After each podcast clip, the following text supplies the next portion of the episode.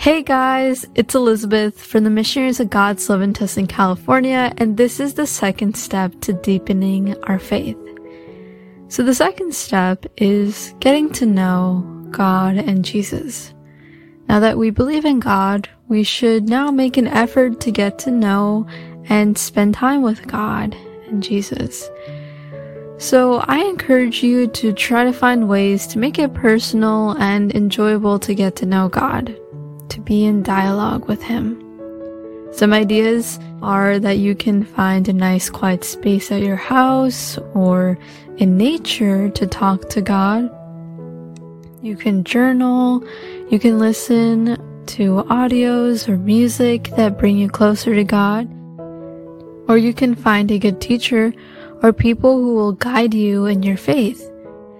So I just highly encourage you to explore how you can make it more enjoyable to get to know God because it is really both exciting and sometimes frightening to do this as we're exploring something new. But we are highly encouraged to get to know Him in order to deepen our faith. So I now invite you to read and meditate Philippians 3 verse 8, which it reads, More than that, I even consider everything as a loss because of the supreme good of knowing Christ Jesus my Lord.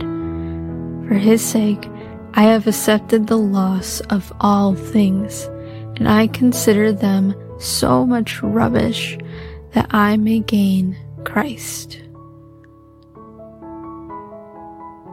So, this passage tells us that really everything else in this world is not that valuable.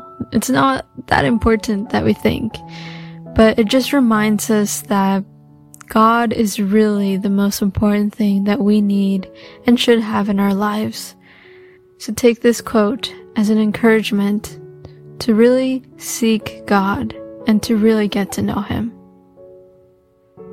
Tell God, Speak to me, O Lord, for your servant is listening.